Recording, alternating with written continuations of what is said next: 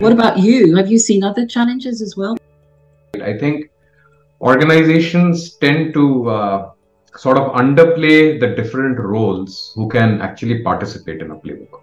Yes. Uh, it's mm-hmm. very easy to make it extensible and you know not dump everything on the CS team because just the CS team, as we all are aware, cannot get you that outcome. So you do need you know certain roles mm-hmm. to come in. At times, you might need finance to participate for yes. you know a it, it may not be for majority of the tasks, but it may be for yes. one, two, three tasks. You may mm-hmm. need product teams to participate. You may need your solutions engineer to participate, your training manager to participate, etc., etc. You may need your executives to participate. So, I think it's good to set the culture of uh, consistent, scalable, you know, playbook-driven organization. If you have more roles participating, I think uh, in the playbook. Yeah.